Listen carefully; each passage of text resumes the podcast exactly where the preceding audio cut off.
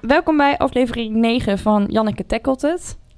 Ehm, het is al de laatste. Oh. So I'm very sad. Nee, is niet waar. Er komt sowieso een tweede seizoen. Eh, als je mensen graag op wil geven, dan laat het me weten via Instagram of via Facebook of via WhatsApp als je mijn telefoonnummer hebt. Als je mijn telefoonnummer niet hebt, ga die dan ook niet opzoeken op het internet, alsjeblieft. en ehm, ik zit hier vandaag met Annelisa. Yes. Maar we mogen gewoon Anne zeggen, toch? Ja, zeg maar gewoon Anne. Zeggen mensen ook Lisa? Ja, dan zeggen mensen ook Anne, Lisa. En dat, dat, ik reageer overal op. Maar Anne, ik heet gewoon eigenlijk Anne. Het is gewoon Anne. Ja, het is gewoon Anne. Ehm, Anne, Ja. waarom zit jij hier? Eh, Nou, omdat ik uitgenodigd ben. Een dank daarvoor. Dat vind ik wel superleuk. Eh nee, maar volgens mij gaan we het eh, lekker over ADHD hebben vanavond. Ja, jij bent er opgegeven als een van de weinigen door ehm, mijn oud klasgenootje en jouw huidige klasgenootje Perde. Ja, zeker. Woe, shout-out naar naar Perde. Zij, dit is een, ik ga even een verhaal delen, het is heel grappig. Perde komt uit Eindhoven. En als dan het woord Eindhoven viel bij ons in de klas, dan ging ze heel hard roepen, Eindhoven! En op een gegeven moment was Perle ziek en iemand zei Eindhoven. En toen zat de hele klas zo van, Huh? Is niet Perle. Waar, is Perle? Dat is ze nou nooit bij mij in de klas. Waarom roept zij geen... Nou, Perle, verdorie, de volgende keer. Eindhoven. Eindhoven.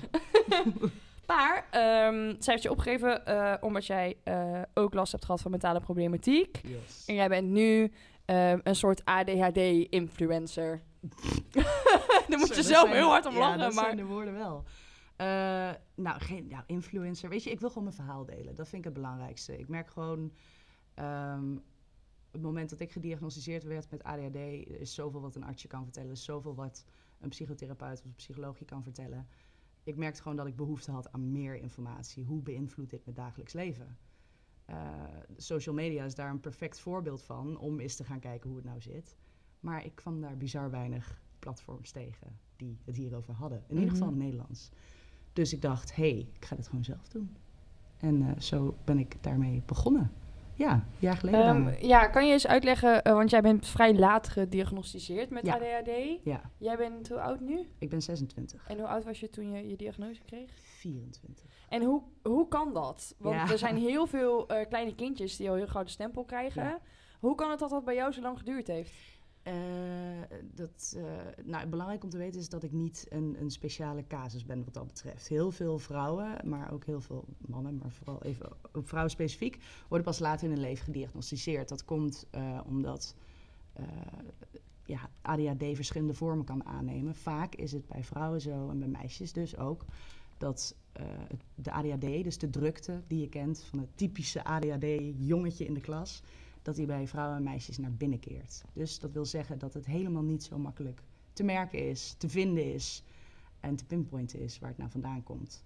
Eh, heel veel mensen hebben überhaupt niet eens door dat ze ADHD hebben en kunnen er, leren ermee leven. Dus leren daar ja, allemaal frameworks omheen te bouwen zodat ze hun leven kunnen voortzetten. Maar sommige mensen lopen tegen de lamp. En dat gebeurt vaak door andere symptomen. Bijvoorbeeld burn-out, bijvoorbeeld een depressie, faalangst. Eh, en later blijkt dan dat ze ADHD hebben. En da- daar ben ik dus er eentje van. Ja, want jij benoemt faalangst, Ja, burn-out, depressie. Je hebt Ja. heel de molen gehad, de hospang. zoals wij allemaal. en ehm, dan eh, zit je op een gegeven moment eh, bij je psycholoog of je psychotherapeut en die zegt... hey, Anne, heb jij eigenlijk geen ADHD? Ja. Ben je dan niet gefrustreerd? Zo van, Matties, hadden jullie dit niet iets eerder kunnen bedenken? Want ja. het is geen leuke molen. Laten we daar gewoon eerlijk over zijn. Wij zijn er heel open Ja. over. En, maar het is, het is geen draaimolen. Eh, Het is, nee, het is niet leuk. Ik, ik was, nou laat ik het zo zeggen, ik, heb er, ik, ik ben blij dat ik de diagnose heb gekregen nu. Want nu kan ik het tackelen. Ehm, Goeie ja, goed, hey, tackelen, name dropping heren. Nee. we tackelen het allebei. Nee, ik, eh, ik ben blij dat ik de diagnose nu heb. Maar inderdaad, het frustreert wel dat je weet van... shit, ik loop hier dus mijn hele fucking leven al mee rond. Ik kom er nu pas achter en ik mag met terugwerkende kracht... even gaan kijken hoe dit mijn leven heeft beïnvloed. Dat niet alleen, hoe ik het moet verhelpen nu. En eh, dat heeft heel veel energie gekost. De- Sowieso het accepteren van het feit alleen al. Maar ook, oké, wat zijn dus de dingen, de problemen die ik hierdoor ervaar? En hoe kan ik die nu gaan aanpakken? Mhm. En dat bleek veel meer te zijn dan ik doorhad. En veel meer te zijn dat enige dokter of psycholoog mij ooit heeft verteld. Eh, die ik dus zelf door onderzoek, heel veel boeken lezen, heel veel YouTube-filmpjes kijken, heel veel, weet ik veel wat. Medisch onderzoek heb ik zelfs gelezen. Uh, doorspitten totdat je vindt waarom ben ik zoals ik ben en niet zoals iedereen. Kan je even in Jip en Janneke taal uitleggen wat ADHD precies is? Ja, um, ja, oké. Hoe ga ik dit doen? nou, als iemand aan mij vraagt van, joh, wat, wat is ADHD nou precies? Um, zeg ik altijd, het eerste wat ik zeg is, ADHD-brein is eigenlijk een brein met te weinig energie. Wat heel tegenstrijdig klinkt, want je ziet meteen dat, dat springende jongetje in de, achter in de klas voor je. Um, hoe het namelijk zit, het is niet een, een, een, psychische stoornis, het is een neurotype. Dus dat wil zeggen dat er iets misgaat in je brein. Um, een normaal brein, een neurotypisch brein, heeft een, een, filter waardoor je dus prikkels om je heen, geluid, geur, hoe de wind staat, kan wegfilteren. Een ADHD-brein heeft dat niet. Dat betekent dat een ADHD-brein dat dus handmatig moet gaan toepassen. En uh, dat kost heel veel energie. Um, wat maakt dat je heel snel overprikkeld raakt, heel snel moe wordt en heel snel all over the place bent, want je hebt geen structuur meer in je leven. Dus dat is eigenlijk in een notendop wat ADHD is. Tenminste, hoe ik het dan uitleg aan mensen. Lijkt het op hoogsensitiviteit? Uh, dat weet ik eerlijk Ik weet niet precies. Nee, ik weet, ik weet dat is volgens mij geen neurotypische afwijking. Nee, hoogsensitiviteit heeft meer te maken met uh, ja, wat ik over heb gehouden, is bijvoorbeeld aan mijn depressie. Mm -hmm. uh, gevoelig, overprikkeld, dat ja. soort dingen. Nou, ik denk, ik denk dat elke ADHD'er hoogsensitief is. Ja. Want er is geen punt waar je, waar je dus kan zeggen: deze prikkel wil ik wel hebben, deze prikkel wil ik niet hebben. En alle prikkels die binnenkomen, die komen ook hard binnen. Mm. Dus het Mhm. kleinste verschil in gezichtsuitdrukking kan al maken dat je een soort van hebt van... Hmm, er, er is hier iets veranderd, er klopt iets niet. En ja, ik denk dat dat wel overlap heeft. Ja. En uh, jij gaf net aan met, er zijn heel veel problemen. Ik maak haakjes nu. Ja. Um, waar heb jij last van? Uh, als je ons meeneemt naar je wordt 's ochtends wakker. Wat gaat er om in jouw brein? Want zeg maar, nu ben ik een slecht voorbeeld, want ik ben ook geen normaal mens. Nee, uh, nou, dat zijn we, ik denk ook allemaal niet. Dat nee. moet je ook maar laten varen. Maar, maar, dat, ja. maar waar heb jij uh, specifiek last van omdat jij ADHD hebt en ik niet? Ja. Um, Oké, okay, strap yourself in. ik heb ooit een keer ergens gelezen en dat vond ik wel mooi. Zo'n zo'n beetje metaforische beschrijving. ADHD hebben is alsof in je hoofd er 17 tabbladen openstaan... Uh, waarvan er vier van vastlopen en je niet weet waar de muziek vandaan komt. Dus het is een constante herrie in je hoofd. Het is echt een sneltrein, een tv op ruis die, die aanstaat en niet uit kan. Um, daar wen je aan. In mijn geval als kind uh, kon ik vroeger niet slapen omdat ik altijd aan het nadenken was. Uh, maar daar heb, daar heb ik mee leren leven. Dat bleek achteraf dus ADHD te zijn. Maar dat zijn al dingen die het moeilijk maken om in slaap te vallen bijvoorbeeld. Of om te focussen op wat je op de afwas, als je de afwas moet doen, terwijl je dus in je hoofd hebt, oh, ik moet morgen boodschappen doen. En daar gaat je focus dan uit. Voor mij zijn de, zijn de hoofdzaken, ik heb ze ook echt zo opgeschreven, zo mijn drie dingen waar ik mee zit, um, is uh, hyperfocus. Dat is ook een veel, veel voorkomend ding bij ADHD. Is uh, structuur aanbrengen in mijn leven en die structuur ook vasthouden in mijn leven en ergens aan beginnen. En um, ja, dat, dat zijn eigenlijk de grootste.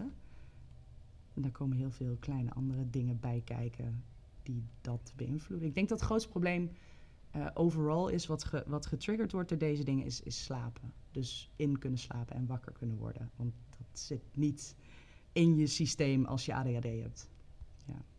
En um, jij studeert. Ja.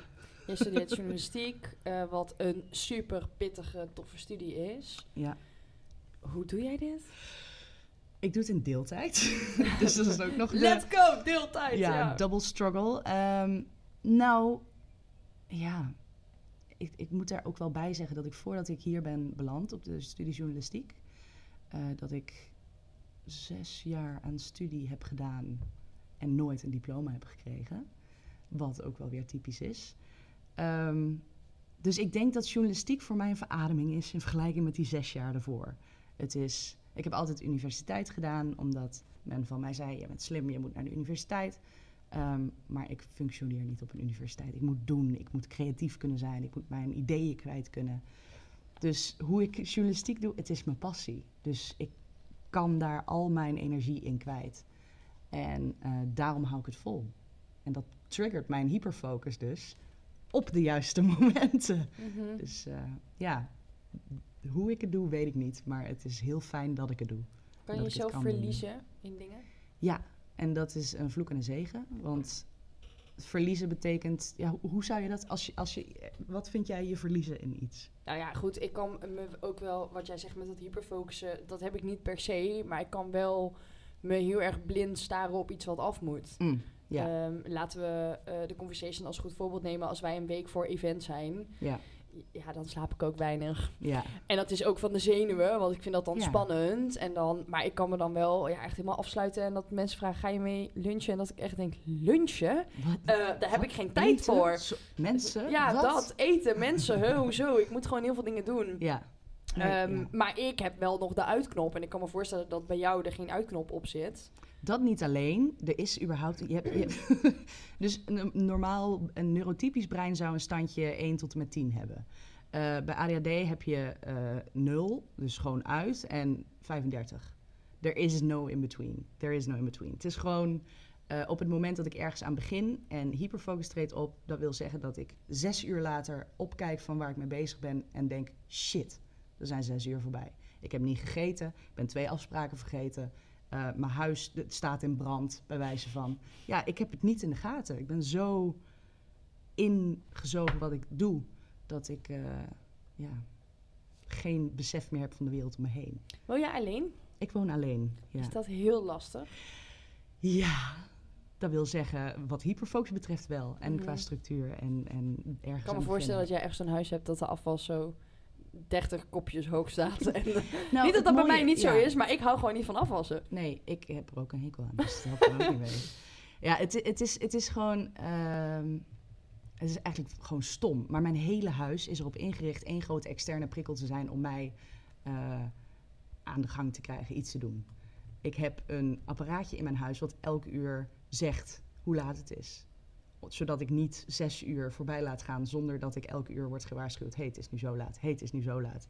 Ik heb mijn lampen die aangaan s ochtends en mijn lampen die uitgaan s avonds. Zodat ik weet, oh, ik moet nu slapen of ik moet nu opstaan. Als ik die externe prikkels niet heb, dan kunnen er zo drie dagen voorbij vliegen. En dat ik gewoon, als je me vraagt wat heb je gedaan, geen idee. Dus dat, eh, ja. En qua werk? Eh, werk is structuur. Mhm. En dat, dat, dat, ging, ja, dat ging altijd heel goed, want je moet ergens naartoe eh, en op die plek werk je. Dus dat, daar is je hyperfocus is dan ook gewoon je werk als die begint. Ehm, maar toen kwam corona. Ja, we kunnen er eh, niet onder stoelen of banken schuiven. Eh, en toen zat ik thuis. Ja, dan gaat het mis. Want dan heb ik die structuur niet. En dan valt alles de plomp Mhm. in. Het is... eh, ja, met werk, werk ja, als het, als het, het moet me uitdagen. Alles moet me blijven uitdagen, want anders kan ik me er heel moeilijk toe zetten uit mezelf, zonder medicatie ook, om eh, ergens mee bezig te zijn. Ja, ik had inderdaad als een van de vragen opgeschreven of jij medicatie gebruikt. Ja, ja, ja, Ja. ja. En wat gebruik jij? Eh, ik gebruik Ritalin, methylfenidaat. Dat is Mhm. in de volksmond Ritalin. Ritalin. Ja. En wat doet dat voor jou?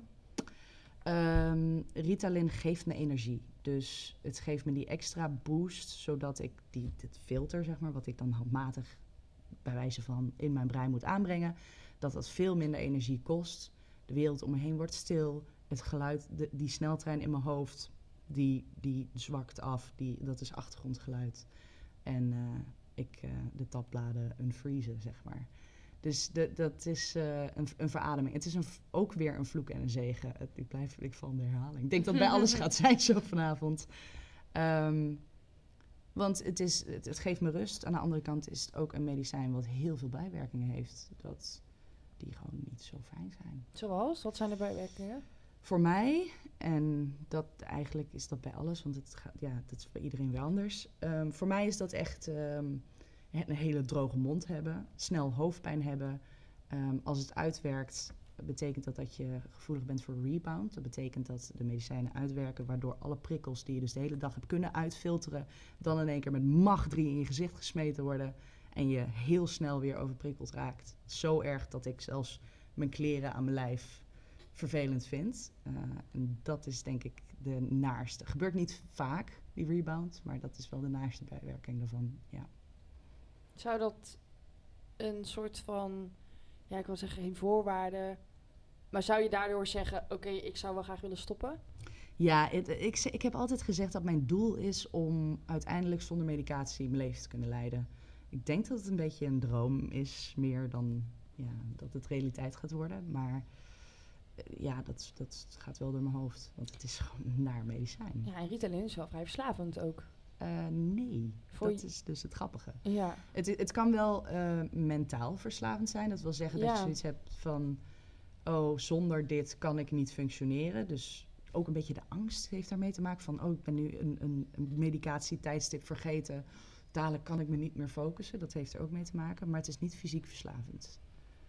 Eh, dus daar heb ik geen last van, in ieder geval. En ik gebruik ook de kortwerkende medicatie... waardoor dus elke drie uur moet ik weer opnieuw medicatie innemen. En is het ooit dat je denkt, oh, ik pak het nu niet, want ik Ja, wil, ja, ja. eh, weet ik veel, een avondje bier drinken of... Ja. eh, Dat is ook de reden dat ik die kortwerkende medicatie heb gekozen. Ehm, want ik wil gewoon zelf in charge zijn van wanneer ik het gebruik en wanneer niet. mhm. Naar is wel dat ik nu merk, bijvoorbeeld als nu, nu hè, vakantieperiode, je doet wat minder, dat ik dan minder geneigd ben om die medicatie in te nemen. Maar dat ik dan ook merk dat de structuur die ik in mijn leven heb, ehm, dat die dan ook vervaagt. ja. Dus dat mijn woning weer een rommeltje wordt. Dat, dat, dat soort dingen. Dus ik moet het eigenlijk wel gebruiken. Mhm. Ja. Ja, het lijkt me heel lastig. We hadden het net eh, voorafgaand aan de opname eh, ook over drugsgebruik. Ja. Eh, mijn vraag was eerst aan jou, wil je het daarover hebben? Toen zei Ja. ja, daar wil ik het best wel over hebben. ja. Ehm, ik weet dat veel mensen zeggen, oh nee, ik heb ADD, ik zal nooit een pilletje ecstasy slikken. Ja. Of eh, jij hebt toch geen, eh, weet ik veel, eh, cocaïne, pep, iets in die richting nodig, een oppeppende druk nodig, want je bent al zo druk. Ja, ja. Maar dat is dus, dat is dus het tegenstrijdige. Want methylfenidaat, dus Ritalin, is heel erg sterk gelieerd aan, aan speed, aan pep, aan, aan, ook wel een beetje aan cocaïne. Het is een andere, andere stof. Maar het doet hetzelfde met je brein. Dus waar bijvoorbeeld... oh, we gaan kegelen hier. dus waar bijvoorbeeld ehm, het voor de ene persoon een oppeppende werking kan hebben... geeft het mijn hoofd extra energie, waardoor ik rustig word. Mhm. Wat heel bizar is, maar ook een fijne ervaring kan zijn. Ja, Ja. Maar we zullen jou nooit op een feestje zien helemaal los. eh. Ja, dan ben ik gewoon straal bezopen. maar dat is ook een ding. Want ik weet wel dat er wat eh, mensen in mijn omgeving stikken Ritalin, die mogen daar Ja. niet bij drinken. ja. ja, nou ja, dat, dat, ik, dat, is het ding. Mijn eh, arts die mij mijn Ritalin heeft voorgeschreven. En elke arts is hier ook weer anders in. En ik ben geen arts, mag ik dat ook even duidelijk hebben? Van ik verkondig niet de waarheid, eh, maar wel mijn waarheid. Ehm, eh, God, wat wil ik nou zeggen? Oh ja, dat over de, over de ADHD-momentje. De alcohol. Mijn, mijn arts zei bijvoorbeeld van... ja, je kan gewoon wel alcohol drinken... maar je lever breekt één van de twee als eerste af. Dus of je Ritalin is in 1, 2, 3 uitgewerkt... of je bent gewoon heel snel en heel snel bezopen... of je hebt niet door dat je bezopen bent. En dus het- je moet er wel mee oppassen. Mhm. Ja, maar ik slik ook wel Ritalin en alcohol... dat ik dat drink tegelijk. Ja, nou ja, als Ja. je dat ook gewend bent en als je daar voorzichtig mee omgaat, dan is dat op zich. Ja, dat gaat Goed. niet altijd goed, maar... Nee, maar goed, het gaat sowieso niet altijd goed als je alcohol drinkt. Mm, mm, mm. Ehm, nu ben jij heel open op social media en ik begrijp dat echt als geen ander. Mhm. Eh, krijg je heel veel kritiek? Nee, ik helemaal niet. Misschien komt het nog. Ik wilde net zeggen, ben je, daar, ben je daar bang voor? Eh, nee, eigenlijk niet. Ik ben. Ehm, ik heb eerder een artikel geschreven, dat is wel vreed unrelated, maar ik heb een keer voor de linda.nl mijn eh, orgasme beschreven. Zo, dat is papier. eh ja, huppakee. lekker hop taboe in je face. Helemaal klaar niet, mee. jongen. Hier Girl heb je een power, let's go. Dit is mijn orgasme. Ja, Helemaal dus leuk. eh, mijn hele familie. Nee. Om maar even duidelijk te maken, hè? Je moeder dacht, oh nee. Ja, nou, ik, ik heb eigenlijk geen idee. Ik zal het eens vragen. Nee, dat zou ik niet doen. ik geloof niet dat je dat wil weten van je moeder. Ja, nou ja, in ieder geval. eh, ik ben daar dus, dat, dat is ook zo'n ding. Ik ben daar heel open in geweest. Daar heb ik flinke backlash op gekregen. Want dat was een nieuwe rubriek. En eh, niet elke geest is zo vrij als de mijne of de mensen om me heen. Of zoals ik ze zou willen. Je hebt er ook een stel bekrompen tussen zitten. En eh, daar heb ik goed veel nare, nare fucking comments van gekregen. Ik moest er eerlijk gezegd om lachen. ik, ik dacht, ja, dit gaat niet over mij, maar over wat zij denken over mij. Mhm. En ik ken Terwijl je het niet. lijkt met je ik ken je moeilijk. niet, dus Ja. waarom? Nee, ik, ja. Maar goed, dat zeg ik nu. Misschien dat als het over dus dingen, dit, dit gaat, dus waar ik echt mee struggle en niet met een orgasme, want dat is hè, niet een struggle voor mij in ieder geval. We sidetracken hem een beetje, dat is mijn schuld.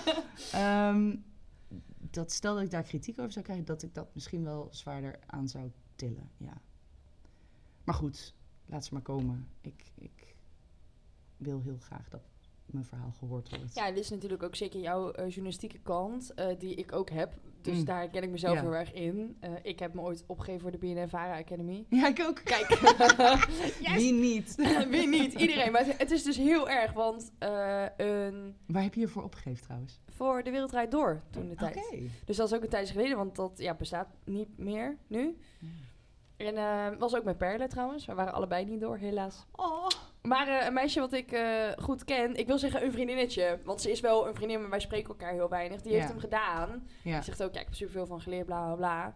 Ja. Ehm, ik ben heel blij dat ik toen niet ben aangenomen. ja, ik omdat ook. ik eh, natuurlijk heel veel, ik ben heel veel meer gegroeid. Ik was toen net uit therapie en toen dacht Mm. ik, oké, dit wordt even het setje van Jan, je kan weer dingen gaan doen. Ja, knallen. En toen kreeg ik super fijn commentaar. Te gek, iedereen die ooit twijfelt of ze zich daar aan moeten melden, moet zich echt aanmelden. Ja. Want alleen die toelatingsdag leer je gewoon al heel erg veel van. Mhm. Zeker. Ehm, Sowieso. ik heb... eh, Omgaan met nervositeit. zo- Succes. Dat is niet normaal. Dan loopt Tim Hofman daar en ik ben echt mega verliefd op Tim Hofman. Oh, ik vind hem zo leuk. En dan loopt hij daar en toen dacht ik, ik kan niet meer praten. Wat ga ik doen? ik wil nu naar Oh nee, een bekende Nederlander. Nou ja, dat heb ik dus niet. Want bekende Nederlanders boeit me echt, echt geen drol. Ah, maar. Tim, ik ga me gewoon opgeven voor boos. En dan gewoon zeggen, ik ben boos op alles. en ik wil gewoon dat jij komt om mij te troosten. Troost me, Tim. Ja, please. Mag ik alsjeblieft even bij jou op de bank liggen? Dan ben ik weer blij. Ja, het is wel een heftige ervaring. Heel heftig. Maar eh, ja, wel tof. Ja, jij eh, kiest natuurlijk toch voor journalistiek. Ehm, Mhm. eh, als mensen jou gaan volgen op Instagram, zien ze ook dat jij heel sterk bent, ook taalkundig en dergelijke. We hadden het er net over, dat jij zegt, ja, maar ik doe het wel echt op de ADHD-manier, dat ik de Oh, ene ja. week Ja, dat duizend is dingen post en de Mm. andere week helemaal niks. Ja. Ehm, Hoe wil je daar balans in vinden? De- ja, de- hoe, dat is de vraag. Is er nog iemand Het- die right dit on the money. doen? Nou, ik, ik, ik vind het zo lastig, want ik merk dat ik heel veel te vertellen heb. En dat ik op verschillende momenten denk van, oh ja, dit ding moet ik delen. Dit is nu belangrijk, maar ik wil dat er een volgorde in zit. Ik wil dat er een rode draad in zit. En dan moet ik dit helemaal gaan uitwerken. En daar heb ik soms gewoon geen tijd voor. En soms ook gewoon geen energie voor. Dus ik, dit, dit moet een keer gebeuren. Dit moet een verhaal worden. Dit moet niet een flarde losse post worden, wat het nu is. Wat ik ook heerlijk vind hoor. Mhm. Want dan kan ik lekker ranten. Ehm, ik, wil, ik wil dat het een body krijgt. En dat mensen in Nederland, eh, vrouwen in Nederland ook specifiek, misschien zelfs, ehm, ja, kunnen, kun- hiernaar kunnen luisteren en kijken en, en denken van, ja, oh shit, ik wist dit niet, nu snap ik het, thanks for sharing. En die reacties die krijg ik nu ook al. Dus dan denk ik van, ja, als ik er nou even een beetje meer structuur in aanbreng, dan... dan Ja, maar het is wel heel erg jou. Ik denk dat als er opeens heel veel structuur in gaat ja, dat zitten... gaat mis. En al jouw foto's zijn helemaal afbewerkt, dat je dan denkt... Ja, hou op. Eh, Anne, doe jij dit zelf of doet iemand anders dit? Ja. Het maakt je heel eigen. Ehm, ja, ja. vergelijk je jezelf met andere influencers? Ik vind dit zo vreselijk. Ja, iedereen zegt het Janneke, jij bent een mentale influencer. Eh, Oké, ik We werk gewoon hier in een een ander woord voor eh, verzinnen. Daar kom ik nog op terug. Ehm, wat was je vraag ook weer? Of je je vergelijkt met andere Oh ja. influencers in dit geval, die ook over mentale gezondheid praten. En Mm. Eh, ja, ik denk... Ik, nou ja, ik wil me eraan kunnen meten. Dat wil zeggen, ik zie heel veel mensen online waarvan ik, waarvan ik heel veel leer. Omdat ze op een bepaalde manier iets posten. Of Mhm. op een bepaalde manier iets zeggen. Ehm, maar ik wil ook niet... Ik zie vaak hele lange posts op Instagram die heel mooi zijn. Maar daar is Instagram niet het platform voor. En ik ben daar ook een beetje naar op zoek. Wat, wat- welk platform moet ik überhaupt gaan gebruiken? Ga ik filmpjes maken? Ga ik teksten schrijven? Doe ik het allebei? Gooi ik het gewoon overal online? Ik heb, het is nog echt geen idee. Dus ja, is lastig. ik, eh, ik meet me er wel aan, maar vooral omdat ik er heel veel van wil leren. Heb je tips om te volgen? Mm, ik ben een fan van Min Mignonnes, Mignon Nusteling. Zij, eh, ik weet niet of je haar kent. Mhm. Ja, Ja. Nou ja, post in ieder geval eh, ook heel veel over eh, mental awareness, mental health awareness. En over haar broertje vind ik prachtige verhalen altijd. Ehm, ja, andere kant is ook weer zeikschrift. Ben ik ook gigantisch fan van. Ja, maar dat is, gaat niet over de mental health situation, maar meer de mental health van de, van de media. Ehm, ja, er zijn er vast nog heel veel. Ik, ik, als, als je me vraagt wat ik gisteren heb gegeten, weet ik het ook niet. Dus daar moet ik even nog over nadenken. Ehm, maar dat zijn wel twee voorbeelden, denk ik. Ja. En denk je dat het lastig is eh, om je te onderscheiden? Nee, nee dat, dat- die, die vrees heb ik niet. Nee. Ik denk dat ik eh, genoeg herrie maak in vergelijking met andere mensen om op te vallen. En ik denk dat dat ook wel een stukje voortkomt uit mijn ADHD. Ehm, ik schroom niet om te zeggen wat ik vind.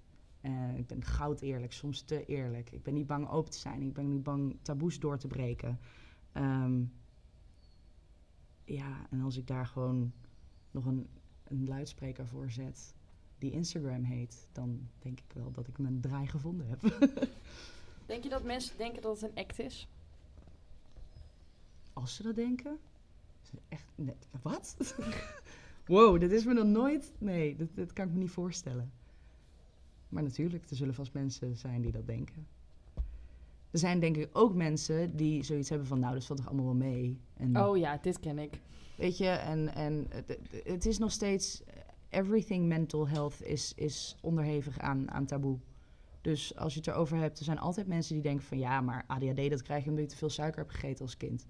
Of eh, weet ik veel, ehm, vaccins, eh, daar word je autistisch van. De- ja, om maar voorbeelden te noemen. Mhm. Die mensen zijn er ook. Dus er zullen vast mensen zijn die gaan zeggen... Anne, stel je niet zo aan. Of Anne, wat is dit? Doe het lekker ergens anders. Ja, precies. Ja. En eh, jij benoemde daar straks ook al dat jij een burn-out gehad hebt. Ja.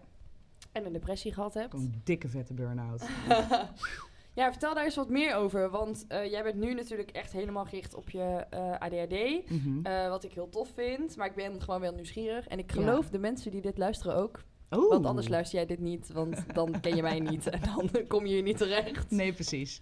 Ehm, ja, ik denk dat nu vier jaar geleden is dat ik, ik... Ik woonde in Middelburg in Zeeland, daar zat ik op school. Eh, mijn eh, sociale kring was er niet meer. Iedereen was al afgestudeerd en ik was daar vrij alleen. Ik ben nooit eenzaam, maar ik was daar wel alleen. En ik was op mezelf aangeschreven en ehm, dat ging mis. Ik, ik had te veel ballen die ik moest hoog houden en ik, ik vloog de bocht uit. En het heeft ook heel lang geduurd voordat ik hulp heb gezocht, omdat dat niet zo niet gewoon is in mijn omgeving. Eh, ook dat was ja, ook een taboe van, nou, dat doe je niet zomaar, want nee, dat kan je wel alleen. Maar ik kon het gewoon niet alleen.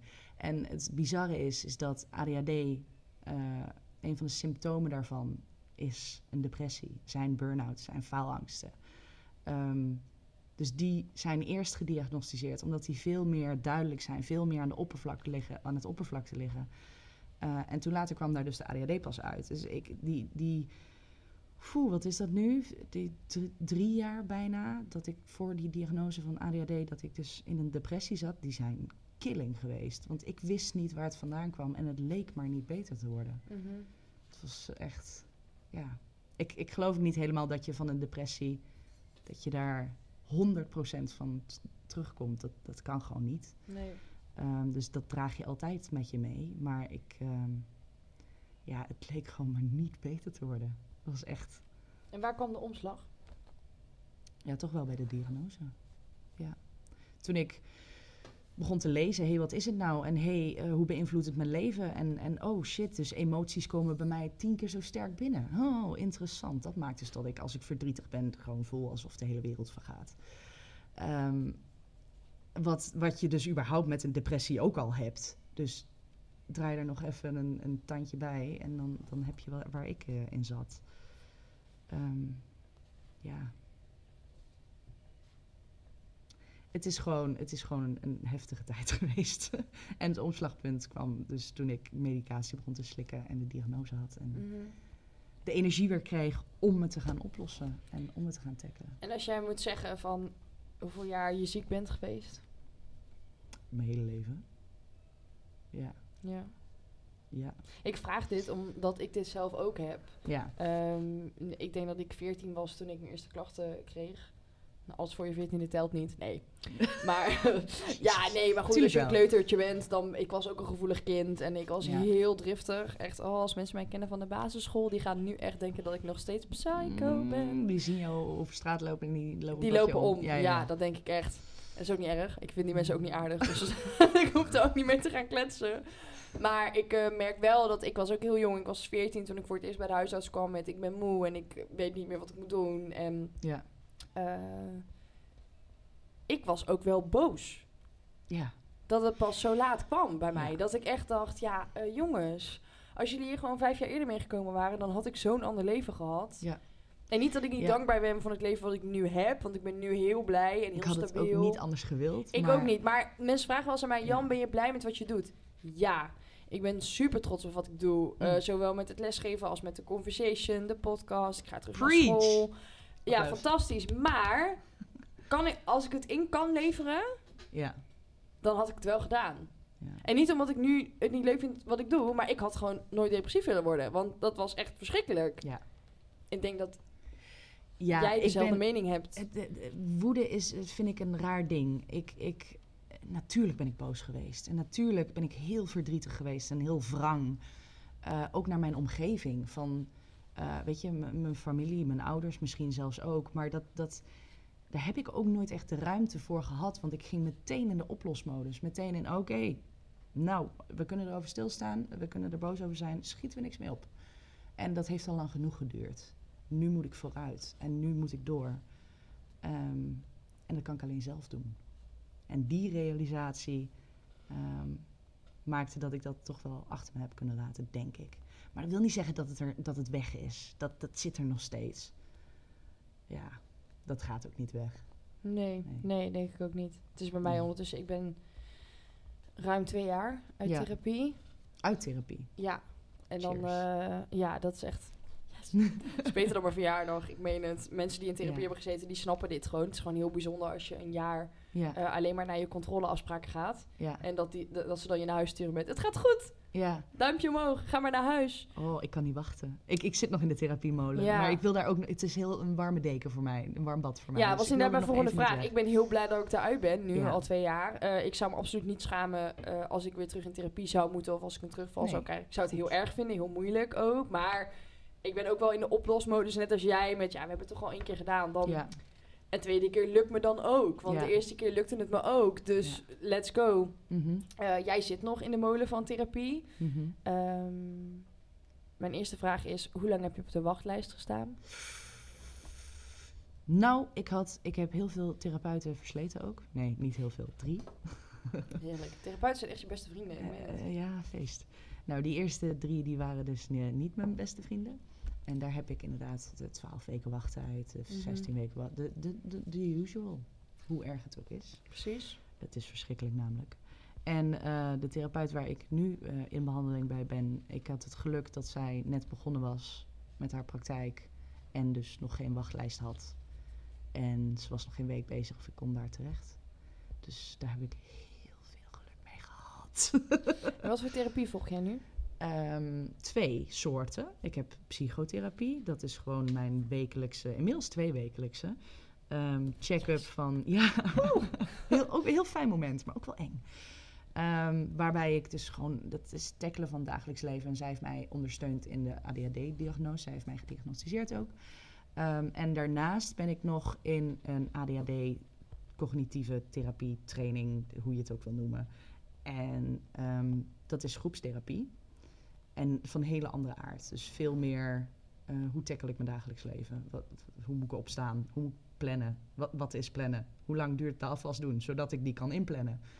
Ehm, dat is heel fijn, maar dat is, eh, ja, kost veel energie. Omdat dat heel intensieve, het zijn echt trainingen zijn. Maar de andere therapie, eh, dat is de gewone psychotherapie. Ja, dat is gewoon fijn praten, delen. Elke week tot nieuwe inzichten komen. Elke twee weken tot nieuwe inzichten komen. Ehm, ja, fijn. En je zei net, het voelt als een warme deken. Ja, Eh, je zegt ook, oh, ik vind het spannend, nu het nog maar twee wekelijks is in plaats van Ja. wekelijks. Ja. Denk je dat je er op een gegeven moment klaar voor bent om helemaal niet meer naar therapie te gaan?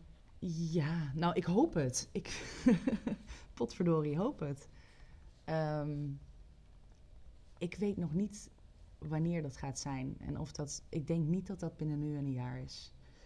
Ehm, ik denk dat ik me er ook, ook al wil ik dat misschien niet te lang aan zal vast blijven klampen. Want het is veilig. Het Mhm. is ja, een, een warm bad, net wat ik net zei. Dus ik denk dat het ook voor mij heel moeilijk gaat zijn om dat los te laten. En dat ik daar misschien langer blijf dan dat het nodig is. Maar ik, ik ga ook, ja, daar moet een keer een punt achter komen. Dat, ja. Ik ben al zo ver gekomen eh, in die vier jaar en twee, anderhalf jaar met diagnose. Dat ik eh, er toch wel vertrouwen in heb dat, eh, dat het uiteindelijk, ja, dat ik het toch wel een heel eind zelf moet kunnen. En ehm, jij zegt dat ik het zelf moet kunnen. Wat voor omgeving heb jij qua vrienden? Ik, de- wat bedoel je? Dus Nou, mensen die ehm, in hetzelfde schuitje zitten bijvoorbeeld. Eh, ook, maar ook mensen die juist niet in hetzelfde schuitje zitten, die dus echt wel eens denken: Zo, Anne, gaat het wel goed met Ja, jou? Nou, het is, eh, het is een beetje van beide. Ik heb eh, heel veel mensen om me heen die ook bekend zijn met depressieklachten, met burn-out klachten, met andere persoonlijkheidsstoornissen. Het is wel een lekker clubje altijd. hè? Ja, het is altijd een soortje, bij- een soortje ongeregeld, bij elkaar geraapt. Ehm, maar ADHD, ik heb, ik heb ja, er zijn, tot voor kort waren er niet zoveel ADHD'ers in mijn leven. Eh, dus alles wat ik deed of voelde of dacht of weet ik veel wat, dat, dat moest ik altijd, moet ik altijd uitleggen. En dat is eh, fijn, want ik krijg de ruimte om het uit te leggen. Maar er is niet altijd evenveel begrip. Ze luisteren wel, maar ze horen niet. En dat kan lastig zijn. Ben je veel mensen kwijtgeraakt? Ehm, nou, dat weet ik eigenlijk niet.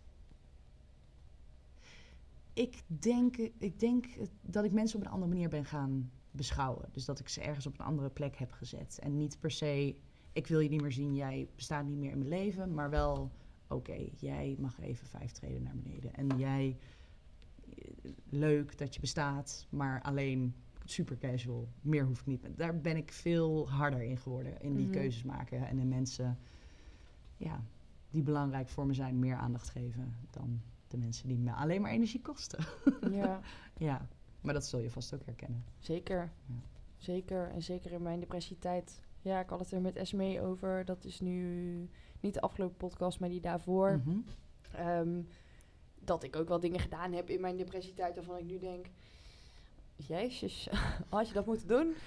Ja, Oh, Had je zo onaardig moeten zijn voor iemand? En Oh, als, ja. eh, dat soort dingen. Eh, daar Mm. hadden wij, Esmee en ik het over. Zij heeft dat zelf ook. Ehm, ja, weet je, eh, ik ben veel mensen kwijtgeraakt. Ja, zeker. Ik heb mijn hele leven echt compleet opnieuw ingericht. ja, Ik ben echt eh, ja, helemaal omgedraaid. ja. Ehm, zijn er mensen gebleven? Ja, maar niet heel veel. Nee. En, Maar die eh, mensen die gebleven zijn, zijn die- dat, dat zijn Dat toppers. is gewoon je family, right? Ja, Ja, Ja, weet je, ik ga, ik ga geen vriendschappen meer aan met mensen waarvan ik denk, ik vind dit irritant aan jou. Dan denk ik, nee, ik heb daar geen tijd voor. Nee. Een goed voorbeeld is mijn relatie die over is. Ja. Ehm, wij blijven vrienden, want hij is me heel dierbaar. Mhm. Als mens zijnde. Ja. En dat onze liefdesrelatie over is, betekent niet dat ik hem als mens niet meer leuk vind. Nee.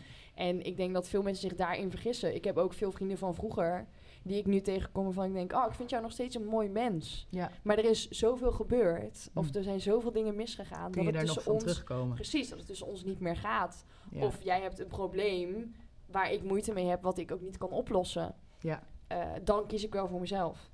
Ja. En eh, dat vind ik ook lastig. dat is knap trouwens dat je dat doet en kan. Ja, Want maar- daar, daar loop ik zelf nog wel heel vaak tegenaan. Ja, mensen vinden mij wel een bitch. Nou, dat, dat, dat vind ik gewoon eh, kut. Ja.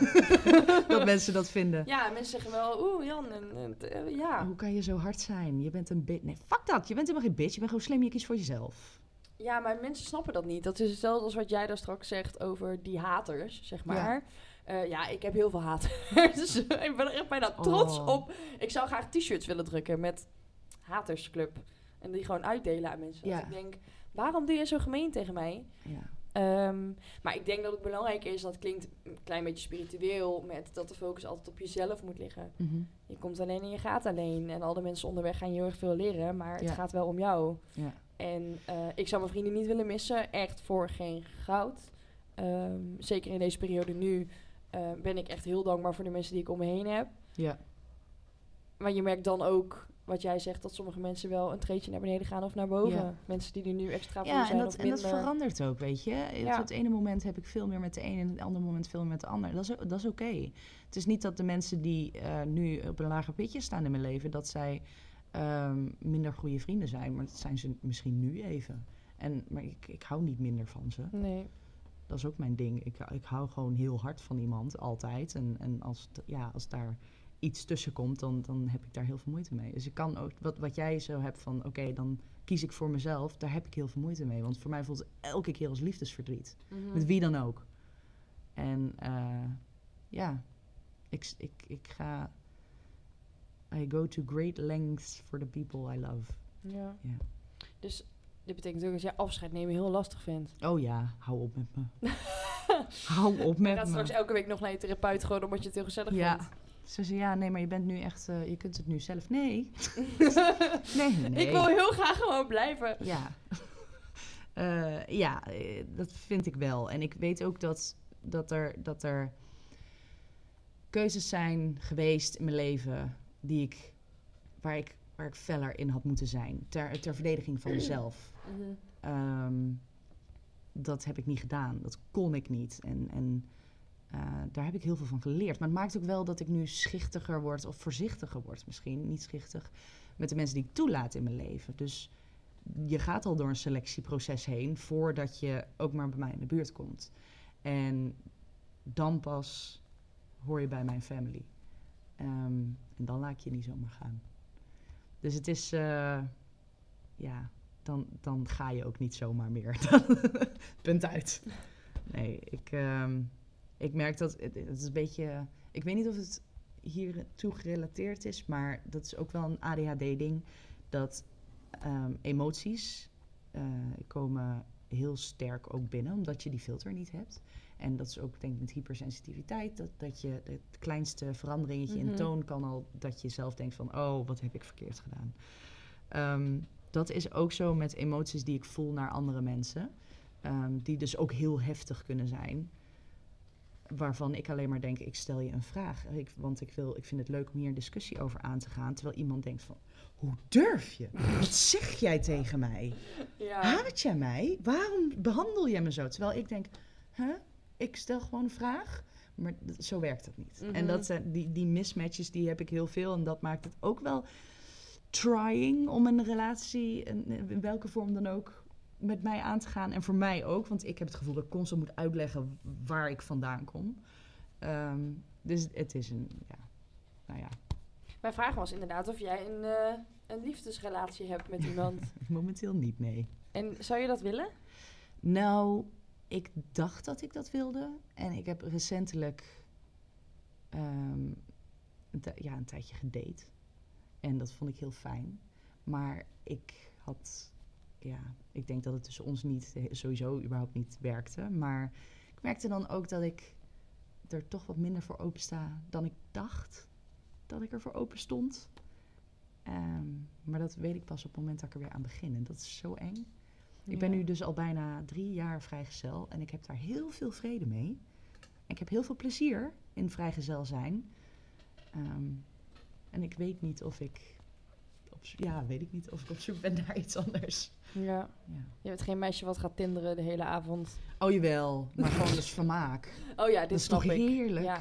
Moet je ook doen. Nee, ga ik niet doen. Jawel, doen. Nee, maar het is gewoon vermaak. Iedereen zegt dat, Jan, je moet op Tinder. En ik denk echt... Het is eh, hilarisch. Ja, dat. Maar er zitten, ik moet wel eer- eerlijk zeggen... Sorry voor de mensen die op Tinder zitten die dit horen, die wel heel leuk zijn. Zoals maar ik. Er zitten wel ook wel sukkels op Tinder. Ja, maar dat, dat, ja. Ja. Nou, je wil niet weten hoeveel mensen ik tegen ben gekomen op eh, de Tinder of Happen of eh, ik weet al die namen niet van die apps. ehm, die ik gewoon heel veel lessen in feminisme en in emancipatie en in eh, mentale gezondheid heb kunnen geven. Het Mhm. is heel prettig. Kun je Ja. gewoon tegen schreeuwen. Ja, heerlijk. Online. Ja. Ja, ik vind het genieten. Heb jij ook dat je wel eens denkt, ehm, als je met mij omgaat, of dat nou, nu hebben we het over een liefdesrelatie, maar ook in vriendschappen en dergelijke, krijg je zeg maar geen rugzak, maar een kofferset van 16 delen erbij met beauty case en daar moet je wel mee om kunnen gaan. Misschien. Anne zit hier misschien en ik zie aan haar hoofd dat ze ja wil zeggen. Ja, nee, ik vind het lastig, want ik, ik, heb, ik heb het gevoel dat ik, dit, dat ik dat alleen moet doen. Dat is mijn probleem. Mhm.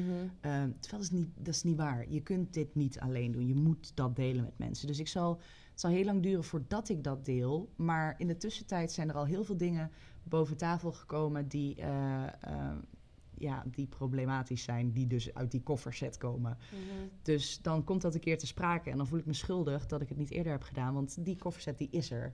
En daar heb je mee te dealen. Maar ik moet er ook mee dealen. Dus het is niet... Ja, ik, denk dat, ik voel me dan heel vaak schuldig. Aan de andere kant denk ik, nou, dit is dus waar ik de hele dag mee loop. Welcome Ja. to my life. Ik zou wel een gebruiksaanwijzing willen schrijven over mezelf. Ja. En die dan wel elke week weer aanpassen. Zo, van, oh ja, deze week heb ik dit geleerd, dus dit klopt nu niet meer. Ik denk dat een handleiding voor ADHD zou bestaan uit een soort van eh, een stapel papier. De helft is leeg, de andere helft betekent. De andere helft staan wel relevante dingen op. Maar dat er dan gewoon constant een tornado omheen draait. Dus de, al die papieren die, die zweven rond. En je moet geluk hebben dat je net, zeg maar... net het goede blaadje bestaat pakt. niet. Er bestaat geen handleiding. Not gonna happen. En ehm, jij bent heel open op eh, social media en dergelijke. Mhm. Ehm, Tot op zekere hoogte. Nou ja, mijn vraag was inderdaad, wat, wat vertel je niet of wat vind je moeilijk om te delen? Nou, dat ga ik dus nu hier vertellen. Jullie hebben de scoop. Ehm, ik denk dat ik heel erg... Ja, sowieso alles wat met, met vrienden, familie te maken heeft... dat is out of the picture. Dat, dat, dat gaat niemand aan. Ik ben ook wel ehm, voorzichtig met het delen van heftige persoonlijke emoties. Dus ehm, wat ik heel mooi vind, wat jij bijvoorbeeld hebt gedaan... is het delen van jouw heartbreak recentelijk Ja. dat zou ik niet zomaar doen. Want dat betekent ook dat er mensen kunnen zijn die het daar niet mee... Dus die fucking haters. Zeker. Die haters die, die daar een mening over heb ik hebben. ook gehad deze week. ja. nou die kan, ik dan, die kan ik dan dus niet... Dat kan niet. Dat kan ik niet handelen. Dus, dus als het echt over een persoonlijke pijnpunt gaat... eh, los van ADHD, los van depressie... maar echt iets, Mhm. Ja... wat mijn leven helemaal op zijn kop aan het zetten is... dan, dan kan ik dat niet delen. Want dan kan ik daar kritiek op... Nee, nee dat kan niet. Nee. Nee. Nee, logisch ook hoor. Maar hoe de hel ga jij daarmee om? Ehm, nou ja, nu eh, goed. Ja, iedereen die mij volgt op social media heeft dit natuurlijk al gezien. Eh ik en Jesse zijn uit elkaar. Wij zijn als vrienden uit elkaar gegaan. Mhm. Ehm, ik heb dat gedeeld om twee redenen. Eén, eh Den Bosch is best wel een roddelstad. Ehm, ik heb Kom in ge- Nijmegen wonen. Dat is veel We leuker. gaan allemaal naar Nijmegen. Nee, maar weet je, eh, ik heb eh, in een kroeg gewerkt. Eh, ik heb best wel een bekende kop. Ik profileer mezelf natuurlijk ook wel als influencer op Instagram. Mm. Ehm, dus veel mensen kennen mij. Dat is ook goed. Daar ben ik ook trots op. Eh, maar daardoor ontstaat er wel veel geroddel. Ja. Oh, het is uit. Waarom is het uit? Is er iets misgegaan? Is, had ik allemaal geen zin in? We gaan Ja. uit elkaar als vrienden. Er is niks aan de hand. Ja. We hebben van de week gewoon nog samen zitten te eten. En Ja. we gaan volgende week koffie drinken. ja, Ja, deel er maar mee. goed zo. Ehm, en ik denk dat heel veel mensen, eh, nu het contact met mij Jesse natuurlijk minder wordt, want je Ja. relatie is over, je gaat als vrienden verder. Ik heb natuurlijk met mijn vrienden ander contact dan met je liefdesrelatie, Ja. dat is heel normaal. Ehm, ik denk dat veel mensen daar vragen over hadden. ja. En dat ze die ook wel op een gegeven moment gingen stellen met, hey Jan, maar is het uit? En toen Want ik, ik, zag jullie nog op het terras zitten. Bijvoorbeeld, of Ja. ik zie heel, zie heel weinig delen en eh, je hebt het er niet meer over. Ehm, wat is er gebeurd? En daar had ik geen zin in. Toen dacht ik, Ja. ik kan beter... Ik heb gewoon heel graag het touwtje in de handen. Ja.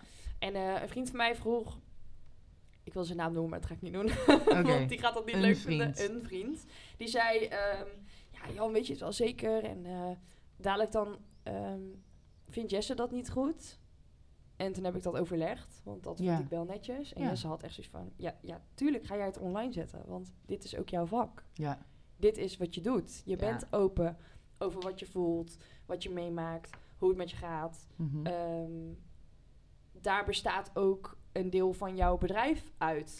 Juist uit jouw openheid. Dus waarom zou je dit dan Het zou verbergen? bijna raar zijn, zeg maar, out of the dat. ordinary. Ik denk dat heel veel mensen zouden denken... Huh, maar hoezo vertelt Janneke dit niet.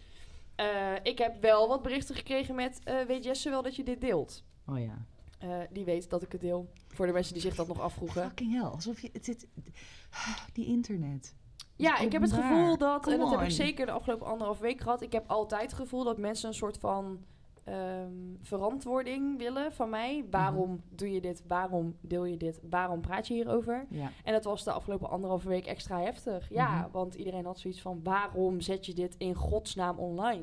En ik Ja. dacht alleen maar omdat ik dat wil. Ja. En ehm, Ja. hoe ga ik om met die haters? Nou, de helft negeer ik en tegen de andere helft schreeuw ik. Ja, eh, weet je, ehm, zeker als het mensen zijn die ik ken... Ja. eh, als in eh, via via of kennissen of vrienden van... Mhm. Eh, ja, daar heb ik een grote mond tegen. En wel netjes. Niet dat ik ze helemaal de tering inscheld. Zou ik wel willen, maar dat doe ik niet. Ehm, maar ik ben daar wel fel tegen. Met luister, dit is mijn keuze. Eh, Mhm. Mensen die ik niet ken, eh, negeer ik meestal. Ja.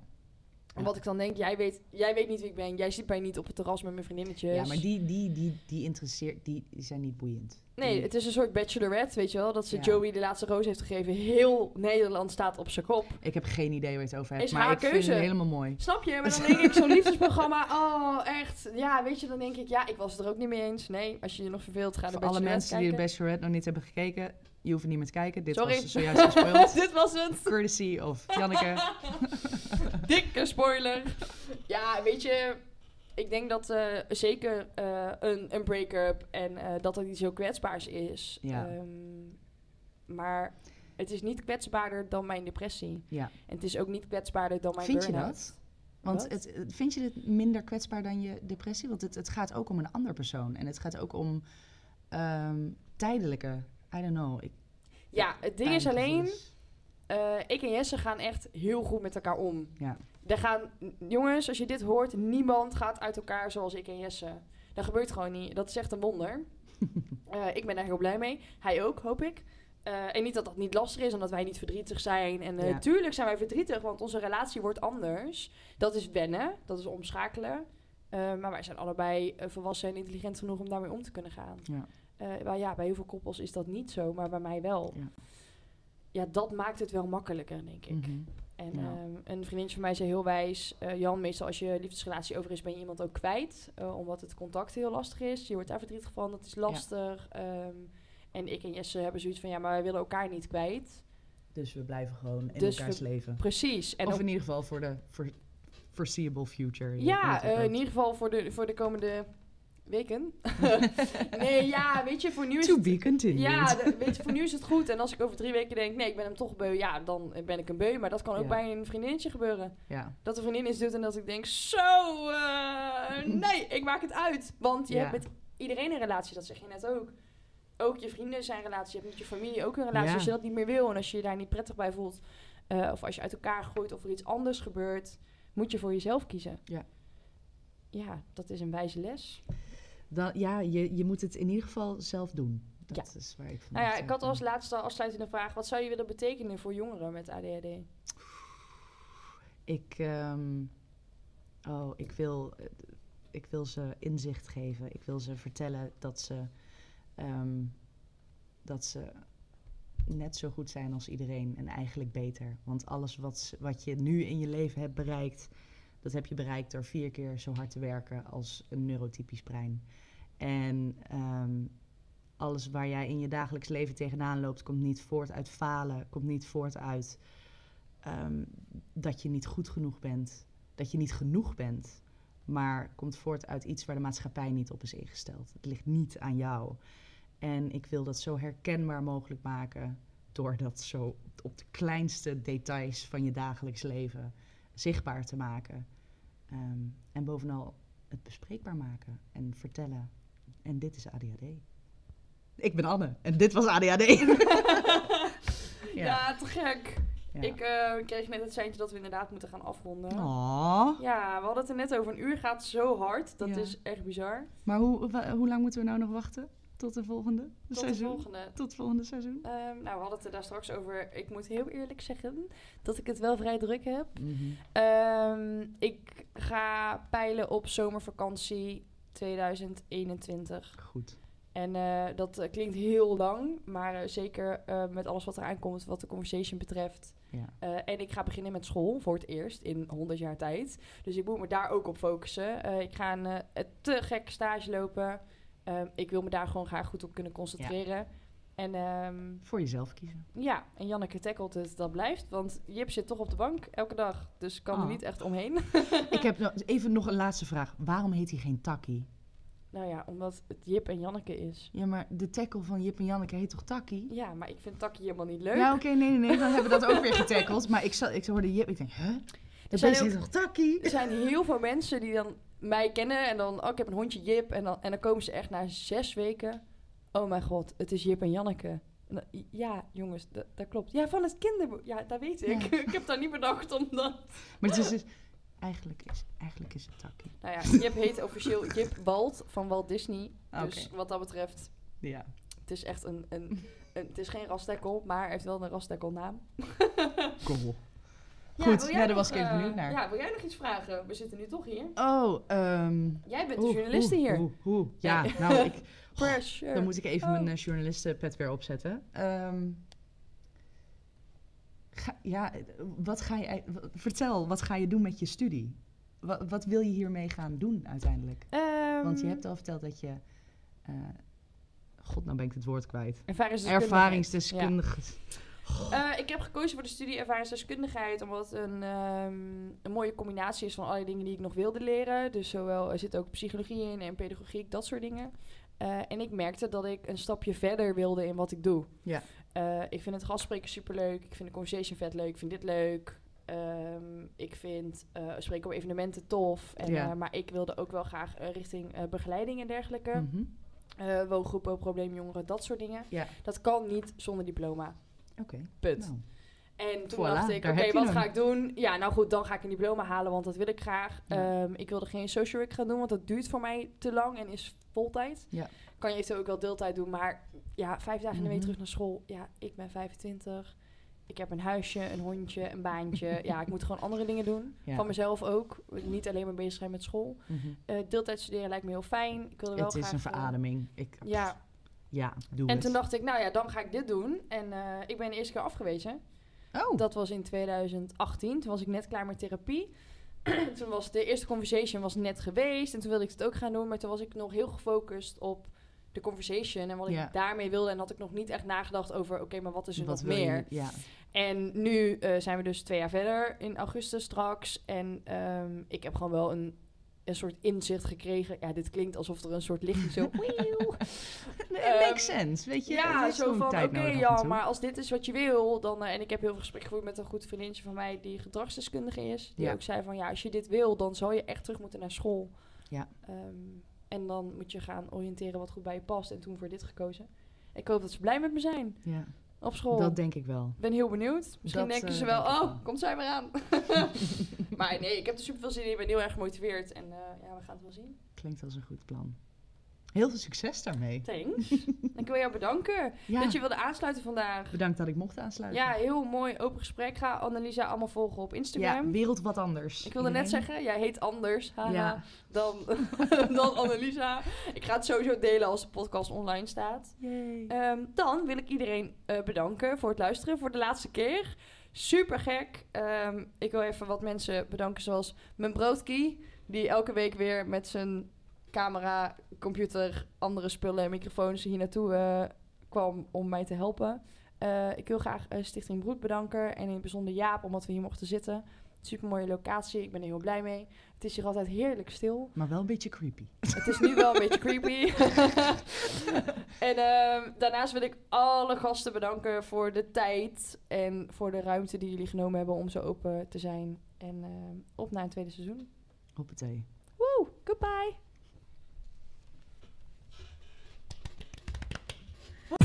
Peace.